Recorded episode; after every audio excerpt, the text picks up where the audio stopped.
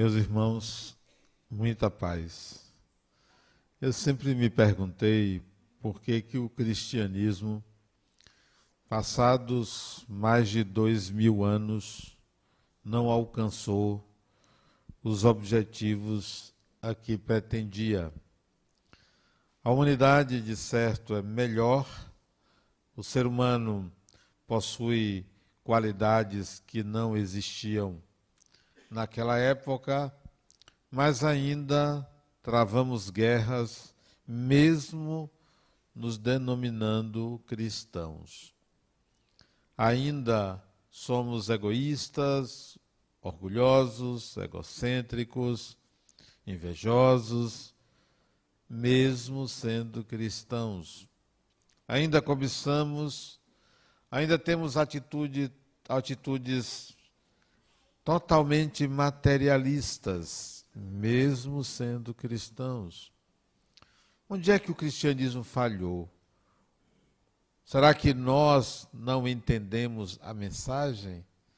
Será que deturpamos a mensagem? Talvez sim, mas em que? Creio que o problema não está na mensagem está no que fizeram dela. Está no que nós aprendemos que é o cristianismo. Há um cristianismo e há uma doutrina de Jesus. Há uma filosofia de Jesus. Existem as palavras ditas por Jesus, existem as interpretações que ao longo do tempo nós fomos nos acostumando a ouvir e a praticar, mas sem entender de fato a essência da mensagem. Por conta disso, eu comecei a perceber que há uma distinção entre Jesus e Cristo. A época de Jesus, judeu, Jesus não era cristão, claro, era judeu. As pessoas não tinham sobrenome era Fulano filho de, ou então Fulano da cidade de. Então ele era conhecido como Jesus filho de José, ou Jesus de Nazaré. Não tinha sobrenome. Sobrenome foi algo que veio posteriormente em nossa cultura à vinda do cristianismo. Mas existia a ideia de que viria um Cristo. A palavra Cristo significava o ungido, aquele que é ungido a Deus, aquele que está próximo de Deus. Viria um Messias.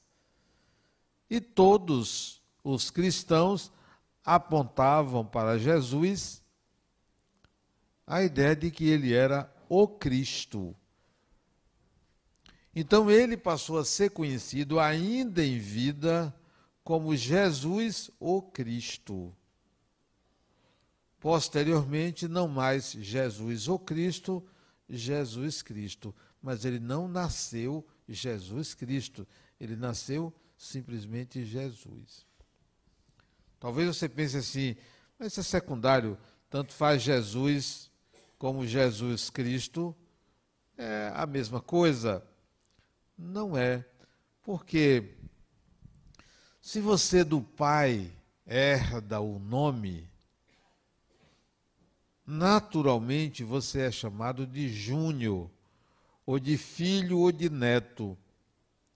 Fulano não é o nome dele, o nome pertence ao pai, você adota lá Júnior. Júnior é o filho de. Você empresta ao filho o caráter do pai. Então, há uma tendência de você incorporar o caráter da família, do sobrenome. Então, quando as pessoas passaram a chamar Jesus Cristo, já não estavam falando mais do judeu, mas do Messias, do enviado daquele que estava próximo de Deus, Cristo, o enviado, o Messias. Então você perde as características da pessoa, do indivíduo, e passa a ser conhecido pelo que significa aquele nome. Quantos já não dizem assim: ah, você é do centro de Adenauer? Então, você perde a característica. Ah, você não é o filho de Fulano? Espera-se de você as características daquela pessoa. Então, deixou-se de enxergar Jesus, passou-se a se enxergar o Cristo. Com o tempo, primeiro século, segundo século, terceiro século, quarto século, pronto. Aí o judeu desapareceu. O próprio Jesus, o nome já não significava mais o judeu, significava aquele que trouxe a mensagem, aquele que era o Rei Solar, o semideus, uma parte da Santíssima Trindade, Deus encarnado. Então, acabou a pessoa, não era mais um ser humano, deixou de ser um ser humano. E nisso a gente perde o significado da mensagem. Porque a mensagem passa a ser aquela que se confunde com o nome Cristo. Criou-se um mito, criou-se um semideus, criou-se um Deus. Já não era mais possível ver a figura de Jesus. O que perdemos com isso? Perdemos o seguinte: quando você lia que Jesus disse tal coisa, se aquilo que está escrito, que ele disse, não está de acordo com a ideia do Cristo, então ali foi erro de tradução, erro de interpretação. Mas se o que está escrito está de acordo com a ideia do Cristo, do Deus então aquilo está correto. Então nós excluímos aquilo que não corresponde ao mito. Saímos da doutrina da pessoa para a doutrina coletiva. E a doutrina coletiva nos leva a uma dificuldade de correspondência. Porque se é um Deus e você deve seguir e imitar, é um patamar muito elevado para você alcançar. Você não alcança. A humanidade está atrás do Cristo e esqueceu de Jesus. A humanidade não vai conseguir atingir aquele Cristo que foi interpretado, produzido gerado pela consciência coletiva que maximizou os comportamentos de Jesus. Nunca vamos alcançar. Estaremos sempre devendo. E isso gera uma culpa, uma culpa muito grande. Porque não conseguimos corresponder ao Cristo. Mas se a gente olhar para Jesus e o que ele disse, ficará mais fácil, mais simples você alcançar, porque não haverá cobrança da perfeição. Você não se admite errar, porque você escolheu as máximas do Cristo. Você quer corresponder, mas não consegue. Se você olhasse para Jesus, para o que está escrito que ele disse, que ele fez, você diria assim: isso eu não faria. Não faria assim. Não agiria dessa forma. Mas, se você vê o Cristo, você não diz assim: eu não faria isto. Você quer ver? Que você aqui não faria o que ele fez, se você olhar para Jesus. Se você olhar para o Cristo, você diz: ele tem razão vai encontrar justificativas. Hoje, você questiona. Na empresa que você trabalha, se trabalha numa empresa, quantos chefes são homens, quantos chefes são mulheres? E briga-se por uma igualdade. Na política, tem que ter não sei quantas mulheres, não sei quantos homens. Jesus, o judeu, não chamou uma mulher e ninguém diz nada. Chamou nenhuma. Nenhumazinha. Chamou não. Só chamou homem. Jesus, o judeu, qual é a justificativa que alguém pode dar para que ele não tivesse chamado? É simples, é, era cultural e ele estava submetido a uma cultura. É simples. Mas afirmar que uma parte da Santíssima Trindade estaria submetida a uma cultura, não, não se admite. Ele era o Cristo, sabia o que estava fazendo. Epa, o Cristo sabia o que estava fazendo. O Cristo era onipresente onipotente, mas Jesus não era. Ele estava submetido à cultura da época. Preconceituoso ou não, era a cultura da época.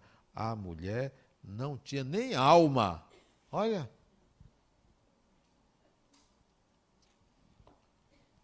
Hoje seria um absurdo se você aparecesse um Messias aí e só chamasse macho. Onde ficariam as mulheres? Aí apareceria o movimento gay, e dizia, peraí, não tem nenhum representante. Apareceria outro tipo, peraí, tem que ter lá um negro, tem que ter um índio, tem que ter um bocado. Pronto. Hoje você já reclama uma participação da diversidade da sociedade. Mas você não olha lá para trás para dizer, ele estava submetido à cultura. Ele estava submetido a uma época. Por quê? Porque era um ser humano. Humano, humano, humano, de carne e osso. Lá adiante, lá adiante. No começo do cristianismo, ninguém falava em Maria. Maria, mãe de Jesus, que nada. Porque ele, ele se dirigia à mãe dizendo assim: mulher, onde estão seus filhos? Chamava de mulher. Não era mãezinha, não era a Maria que nós entendemos hoje. O Jesus não estava nem aí. A mãe dele foi procurar ele no templo, ele era criança. Olha, está aí do lado de fora sua mãe e seus irmãos, porque Jesus tinha irmãos. O Cristo não podia ter irmãos. Jesus tinha irmãos. E ele disse: Quem é minha mãe? Quem são meus irmãos, senão aqueles que fazem a vontade de Deus ou do Pai? Então, ele era irreverente, era um judeu. Maria veio a ter importância. Muitos anos, muitos séculos depois, a igreja passou a valorizar o feminino, porque a igreja fez um cristianismo de homens. Só tinha homem, mulher não tinha direito nenhum, não só no tempo de Jesus, como depois, no primeiro século, no segundo século, não tinha importância nenhuma. Durante vários séculos, aí entronizou Maria, mãe de Jesus. Por causa do arquétipo materno, o arquétipo feminino, fez a exigência de ter uma imagem. Onde está a imagem? Maria mas fez o seguinte: colocou Maria como virgem. Colocou simplesmente isto. Em desacordo com o que está escrito. Mãe de Jesus, não está escrito em lugar nenhum que ele disse que a mãe dele não pariu ele em desacordo com a ideia de que ela teve outros filhos. Então, nós transformamos a saga de um judeu no mito, no mito, contrariando a lógica, contrariando os fatos.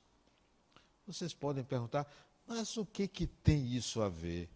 Tem a ver o seguinte: se eu pegar a fala de Jesus e colocá-lo como humano, eu consigo seguir. Mas se eu pegar a fala do Cristo, colocá-lo como um rei solar, como um Deus, eu não consigo seguir. É muito para mim. Então, o cristianismo falhou ou falha porque coletivizou a mensagem e transformou em algo extremo. Você quer ver uma coisa básica, simples? Simples. Que se você olha para Jesus, você aceita. Se você olha para Cristo, você não aceita. Eu tenho uma paciente que ela foi para uma reunião de família para discutir quem cuidaria do pai que ficou viúvo. Pai idoso, qual dos cinco filhos cuidaria? O filho mais velho disse: Olha, não tenho tempo, trabalho, não dá para meu pai morar na minha casa. Eu e minha mulher trabalhamos, não dá. A outra, a irmã dela, disse: Olha, eu estou muito doente. Cada um deu uma desculpa, sobrou para ela. Ela ficou com raiva da omissão dos irmãos e passou a criticar todo mundo. A raiva veio. Depois que terminou a reunião, ela chorou, chorou, chorou, de vergonha, da raiva dela. Por quê? Porque ela comparou a raiva com o mal, com a atitude equivocada. Ora, o ser humano não tem o direito a ter raiva? É todo mundo perfeitinho? Tem que engolir? Por quê? Porque o Cristo é amor, é perdão, é bondade, é harmonia. Jesus teve raiva, pegou um chicote, saiu chicoteando. Se Jesus passasse aqui, esse pessoal que fica ali vendendo do lado de fora, não ficava um. Chicoteava todo mundo. Jesus teve raiva. Então, você tem que entender a natureza humana. A questão não é não ter raiva, é o que você deve fazer com a energia da sua raiva. Você tem direito a ter raiva. Ah, não, não pode. Estou atrasado porque tenho raiva. Não existe ser humano que não tenha raiva. Não existe. Apresente um. Toque no calo dele para você ver se a raiva não aparece. É, é natural. O mais evoluído educa a raiva e usa a raiva em proveito pessoal para o crescimento e desenvolvimento da pessoa. Quando surgir a raiva de novo, opa, nova quantidade de energia para eu viver uma experiência diferente. Então, uma coisa simples. Nós nos transformamos em vilões.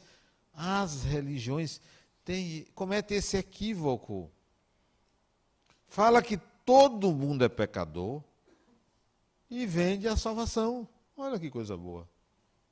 Está todo mundo errado, mas eu sei como é que você se cura. Faça isso, faça aquilo. Quem é que diz que está todo mundo errado? Você, você que vai julgar as pessoas. As pessoas então passam a depender de você, porque você sabe o que é certo, o que é errado. Isso é a religião. Não, não tem vilão. Não tem. Ah, mas eu erro. Criatura, quem não? Quem não? É do humano. Evoluir é por tentativa. A gente vai tentando. Não deu certo de uma forma, vou fazer de outra, vou fazer de outra. Se fosse assim, Deus já teria nos feito perfeitos. Não, nós temos direito a errar persistir no erro, aí sim temos direito também. Por quê? Porque somos humanos. Agora, se pela terceira vez você errar, também tem direito. Pela décima vez, também tem direito. Porque somos seres humanos. a divinização de Jesus foi um equívoco muito grande.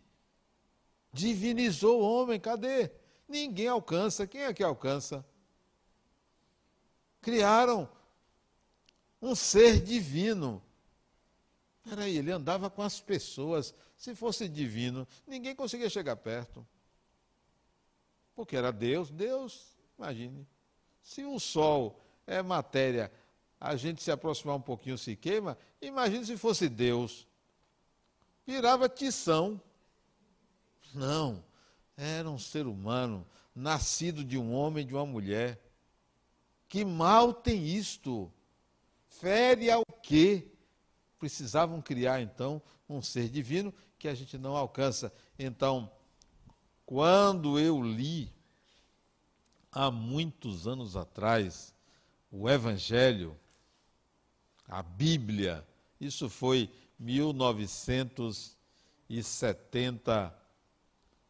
1972, se eu não me engano. Eu tinha 17 anos quando um pastor no Rio de Janeiro, na rua Ituá, 196, Ilha do Governador, onde eu me hospedei na casa de um colega da Escola Preparatória de Cadetes do Exército.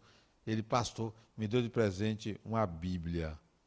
Eu tenho até hoje essa Bíblia com a dedicatória dele. Eu tinha 17 anos. Ele me deu essa Bíblia. Eu fui ler.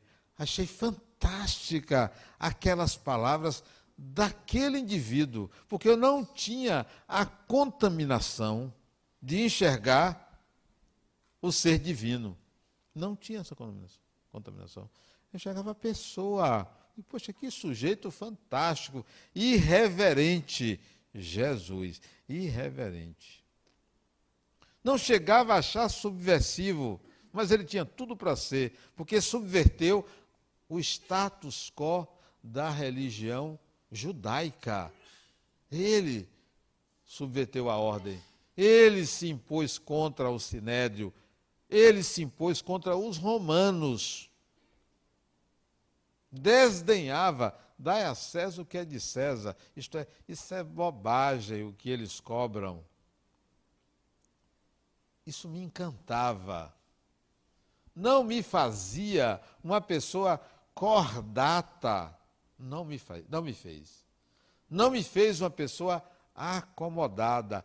Aqueles que veem o Cristo se sentem culpados e se colocam como vilões à espera de uma punição.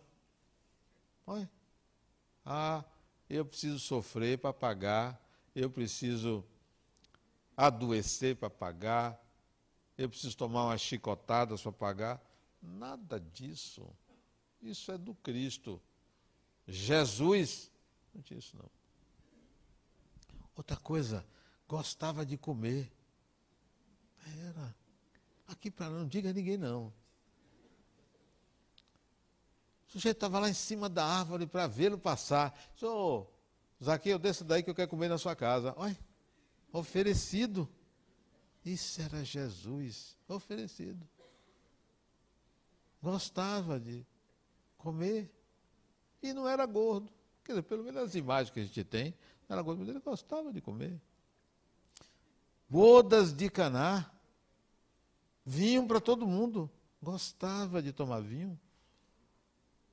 E naquele tempo, o vinho tinha álcool. Tinha álcool. Mas ele não era bêbado, alcoolista.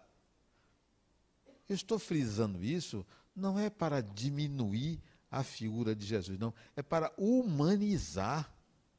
Humanizar. Só para isto. Se alguém acha que Jesus é outra coisa, outra pessoa, que ache. Mas eu prefiro olhar a humanidade daquele judeu.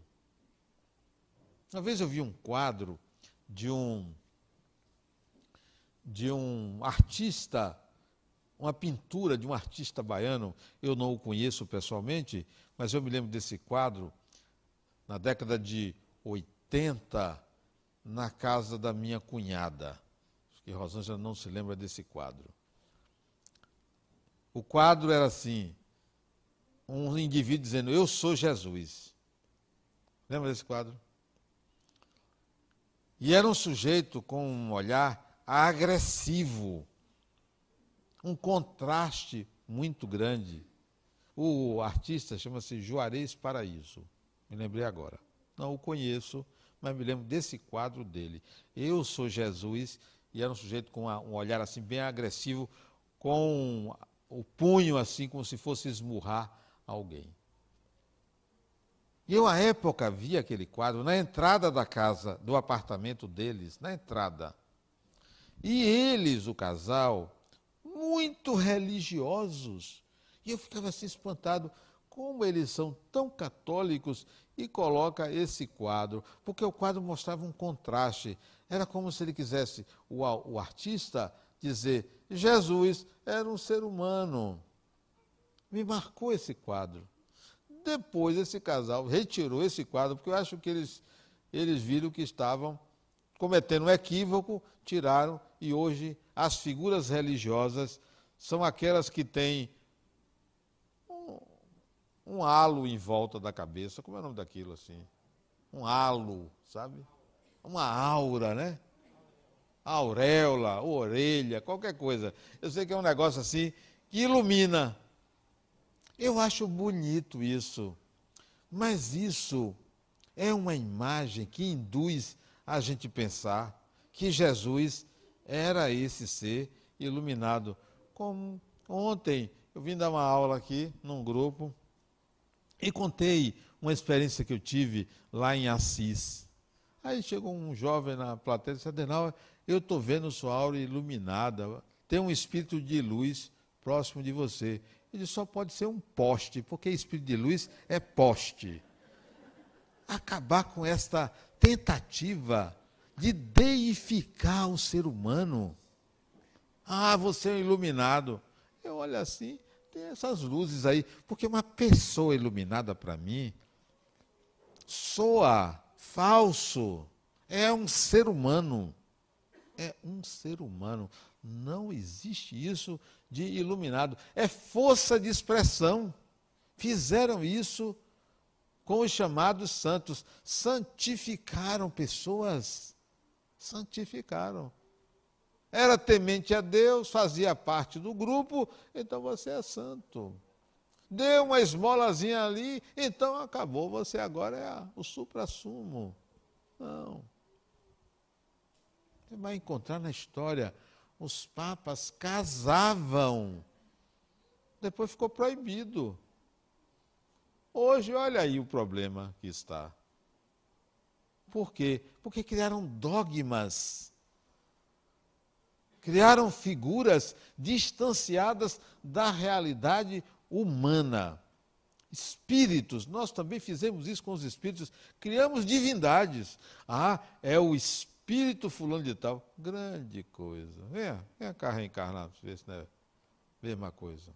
Alguns até eram 71. E a gente acha, não, fulano de tal não é assim. São pessoas, são seres humanos. Jesus era um ser humano com uma alta sabedoria, isto sim, alta sabedoria. Hoje você encontra, você vai estudar psicologia, eu sou psicólogo, então vou estudar psicologia, tem uma, um mecanismo de defesa inconsciente chamado projeção. O que é projeção? É inconsciente. Eu projeto no outro o que eu não consigo ver em mim. Ver em mim. Por exemplo, a outra chega para mim, olha o que é projeção. Adenauer, ó, vou dizer uma coisa, fulana falou mal de você falou mal de você. Isso não é fofoca, não, viu? Ela que é fofoqueira falou mal de você. Tá bom. Isso é projeção. Quando eu encontrei as duas, fulana, vem cá. Ela me disse que você falou mal de mim. Adenal, é. Minha filha, eu não estou no consultório. Se eu tivesse no consultório, boca de, como é de Siri. Não falo nada. Mas aqui, não faça isso comigo, não. Porque se você me disser que fulano disse uma coisa, eu vou dizer a fonte a fulano, mas a Adão não fala mais nada, então não fale. Não fale, não lhe perguntei. Você anda perguntando o que estão dizendo de mim? Não, não faça mais isso. Então, a fofoqueira quem era? Era ela. Ela queria dizer que era amiga. Então, isso é projeção. Tudo que lhe incomoda no outro faz parte de você. Tudo. Isso é projeção. Como naquela época Jesus, o judeu, não falaria dos mecanismos de defesa, que foi algo trazido por Freud e Ana Freud, sua filha, mecanismo de defesa, fantástico trabalho de percepção do inconsciente, da psicologia freudiana, da psicanálise. Jesus falou assim, ó, você não vê a trave no seu olho, mas vê um cisco no olho do outro. Isso chama-se projeção. Ele falou com outra linguagem. Não podia falar em psicologia porque não existia psicologia. Então, era um judeu de alta sabedoria. Onde ele foi buscar sabedoria, eu não sei. Espírito mais experiente muitas encarnações, ou talvez encarnações fora da terra. Daí eu dizer que ele era o Cristo, ou um Cristo, um título, eu vou transpor a barreira do humano e vou levar para o mito, o mito. Então, não venha para mim com mito. Mas, Adenal, isso é um desrespeito a Jesus. Se for Jesus mesmo, não vai se sentir desrespeitado. Não vai se sentir. Porque um adulto nunca vai se sentir desrespeitado por uma criança. Eu me sinto uma criança. Então, se eu falar de Jesus, ele nunca vai se sentir desrespeitado. Se sente desrespeitado quem assume o lugar de dono da religião, de dono do cristianismo. O cristianismo tem um bocado de donos. Não, eu sei interpretar. Eu sei o que é que presta, o que é que não presta. Pasmem que Martinho Lutero, século XVI, início do século XVI, se impôs contra o cristianismo chamado de catolicismo. Por quê? Porque se criou uma tabela tal pecado custa tanto, pague a igreja que você está livre. Então você matou, olha, basta você fazer. Ah, você roubou, você prevaricou. Não é prevaricou? Eu nem me lembro os nomes dos.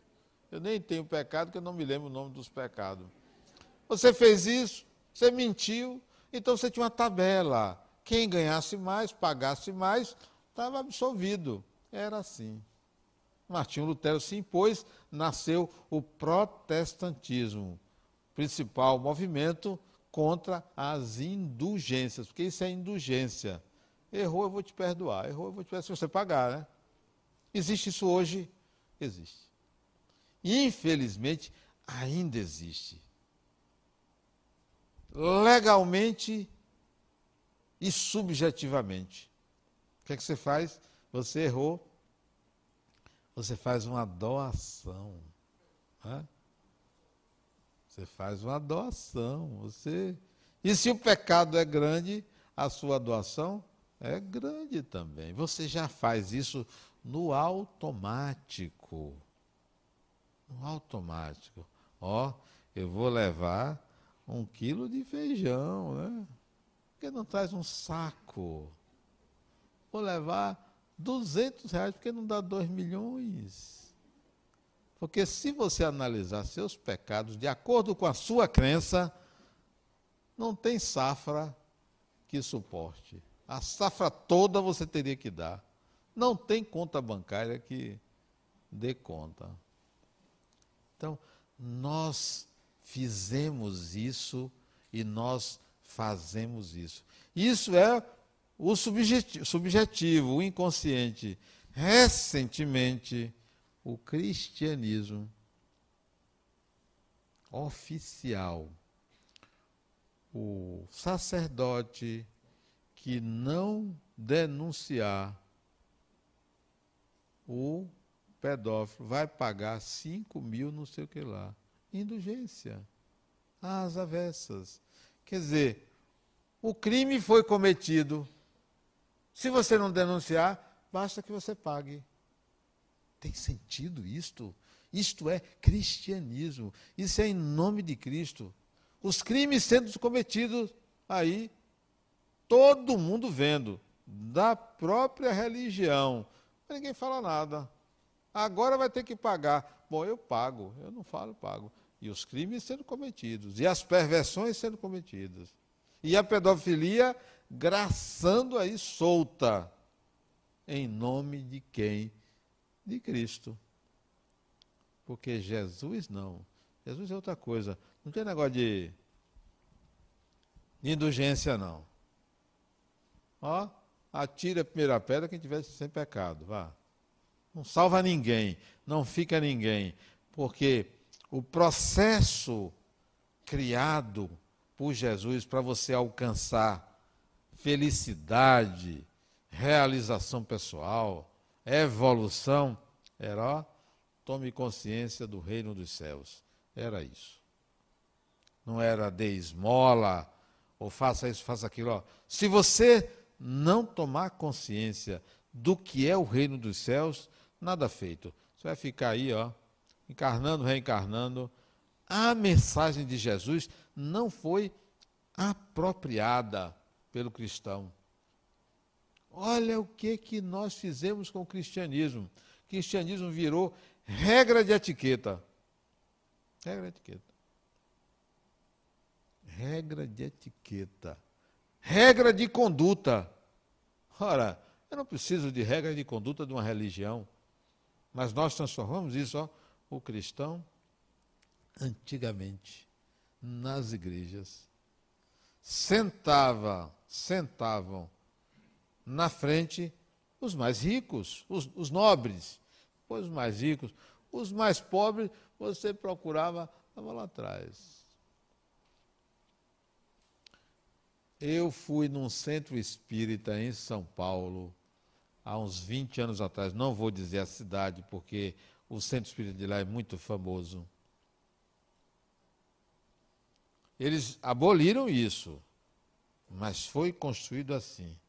O presidente do centro me disse, eu perguntei, por que, que esses bancos aqui da frente são diferentes de lá? Ah, Adenal, primeiro, desse lado só sentavam os homens, do lado de cá só as mulheres já começa por aí, você vê o preconceito. Como não pode ficar junto? Quer dizer que o casal que está ali, ele dormindo no, no pescoço da. Não podia? Não podia. Quer dizer, não podia. Tinha que separar. Tinha que separar. Olha o absurdo. Mais ainda, os bancos da frente eram acolchoados a partir da quinta, sexta fileira, era madeira de dura mesmo, né? Centro espírita. Não é igreja, estou falando de igreja católica, não. As igrejas eram assim. Centro espírita. Você veja o que, é que nós fizemos do cristianismo.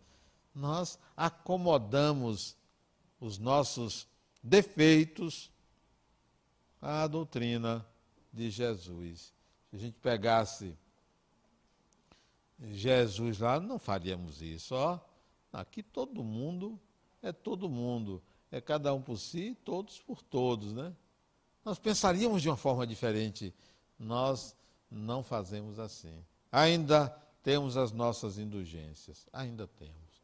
Ainda pagamos para, para nos salvar. Qual seria o sacrifício mais agradável a Deus. Mais agradável. Deus ficaria feliz com o seu sacrifício. Qual? Seria batendo nas costas para sangrar? Que Deus é esse que se alegraria com isso? Um sádico. Então, esse não é. Se ajoelhar para doer o joelho, esse não é o sacrifício para Deus. Eu me lembro meu filho, ele fez uma promessa, tinha que ir de joelho até o 15 andar do prédio, nas escadas. Ele botou uma joelheira. Porque o Deus dele é diferente. E outra coisa, nós morávamos no sétimo andar, eram 15 andares.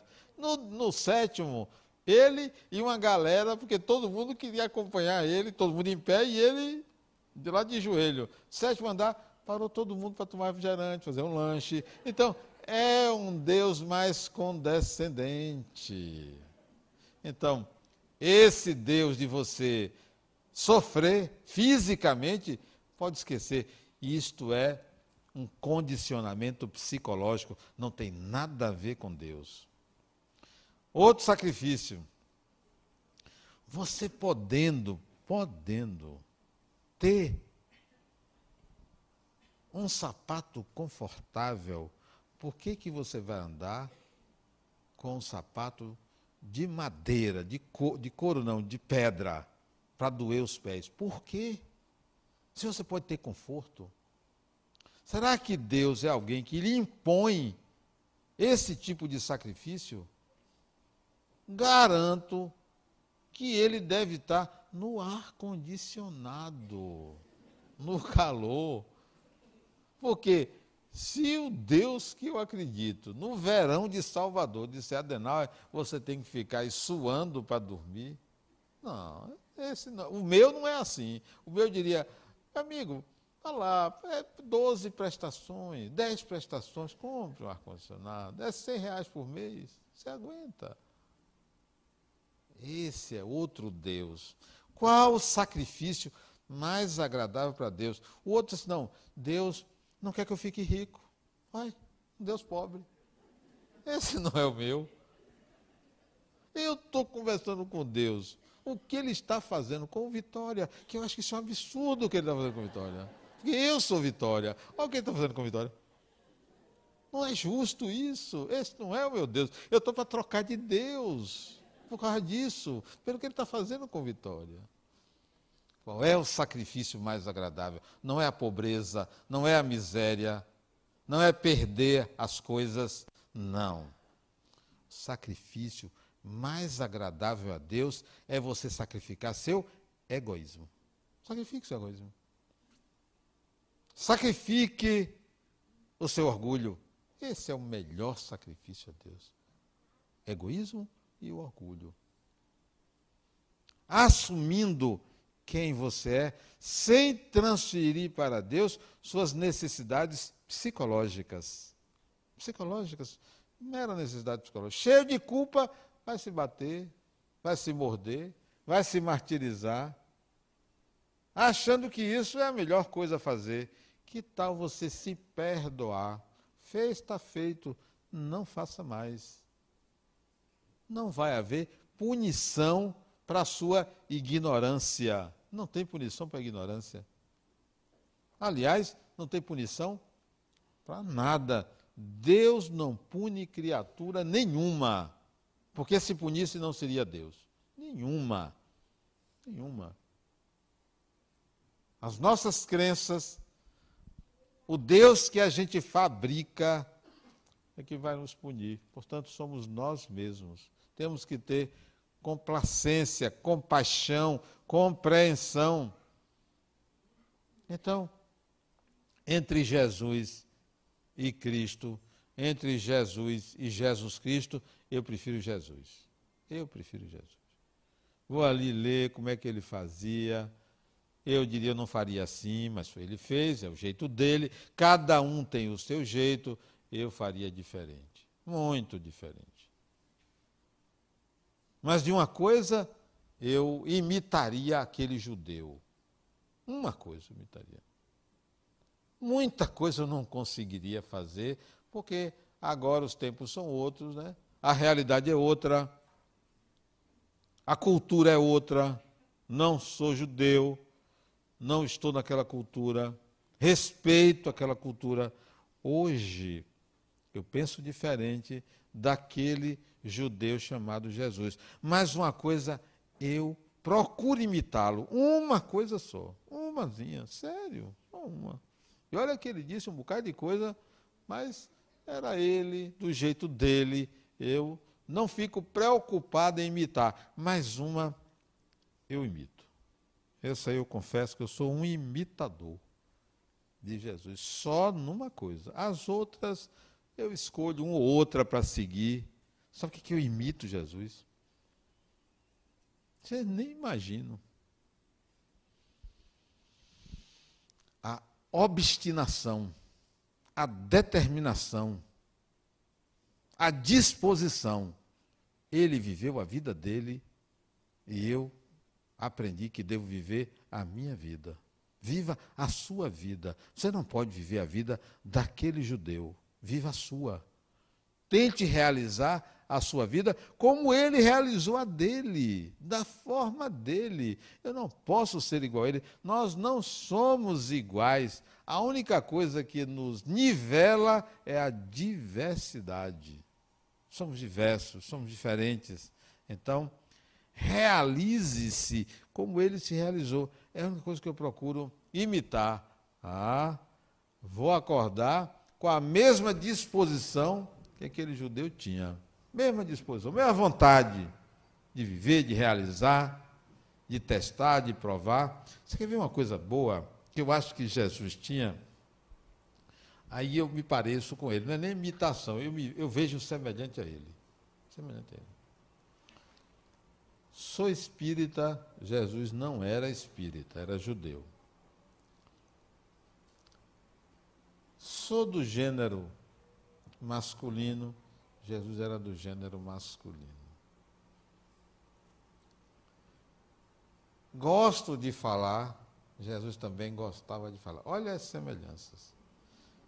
Mas vocês estão dando risada, mas é, parece, né? Parece, né?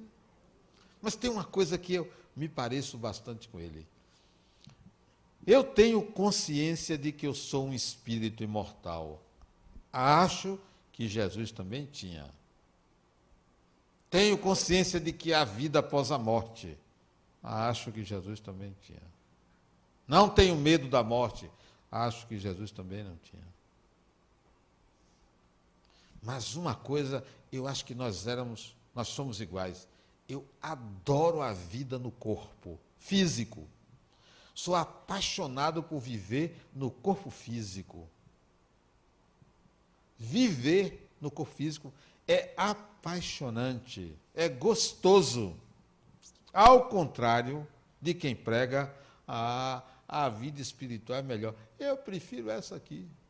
Quando eu estiver lá, é outra coisa. Aí eu vou dizer, pô, que vida boa. Mas, por enquanto, a vida boa é essa daqui. E olhe bem, com problemas, com dificuldades. Eu não estou falando vida boa porque por nada, não.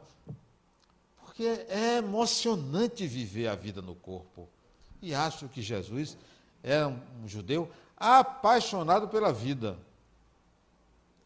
Saia todo dia fazer uma coisa diferente viveu uma experiência diferente. Então, eu adoro a vida no corpo. E não sou materialista, nem sou hedonista. Não é uma questão de prazer, não. É de gostar. Quando eu desencarnar, hoje, amanhã, daqui a um mês, um ano, dez, vinte anos, não sei quando, quando eu desencarnar, eu vou ver se é melhor. Tenho uma intuição. Eu tenho intuição, sabia?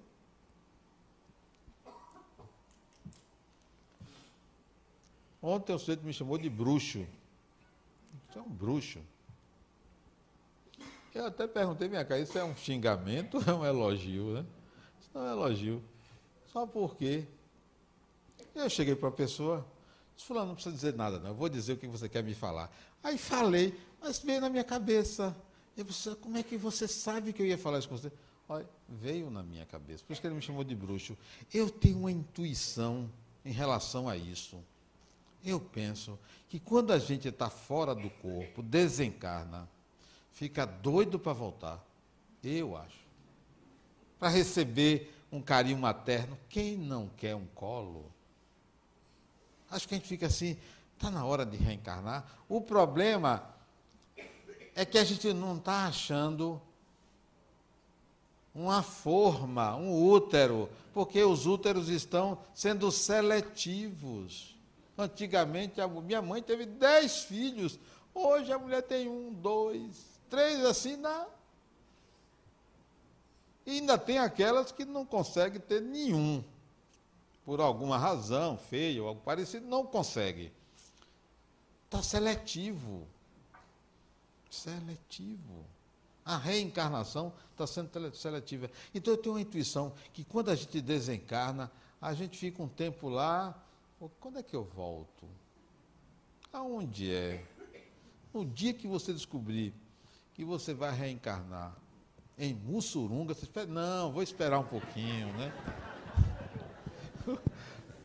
O cara vai reencarnar na linha 8. Sabe o que é linha 8? Liberdade. Não vai, não, pera aí. Curuzu. Não, vamos esperar um pouquinho. Esse não tem outro lugar, o cara mora, tem uns, uns arquivos, tem aqui Nordeste de Amaralina. Não, peraí, vamos ver. Aparece Pituba. Não, isso só tem assalto, vamos em outro lugar. Aí, quando oferece Piatã, aqui é de alta espiritualidade, todo mundo quer. Aí tem uma seleção, né? tem critérios. Né? Minha intuição é de que é bom estar no corpo, mas é bom estar no corpo com a consciência que é espírito imortal. Estar no corpo com medo da vida, com medo de morrer, aí é péssimo. Ansioso, ansiosa, aí é ruim. Deprimido, é ruim. É bom estar no corpo assim, com a disposição de dizer, o que é que vem aí? Vamos lá, vamos experimentar o que a vida está mandando para mim. Isso é maravilhoso. Entre Jesus e Cristo, entre Jesus Cristo e Jesus, eu prefiro Jesus. Muita paz.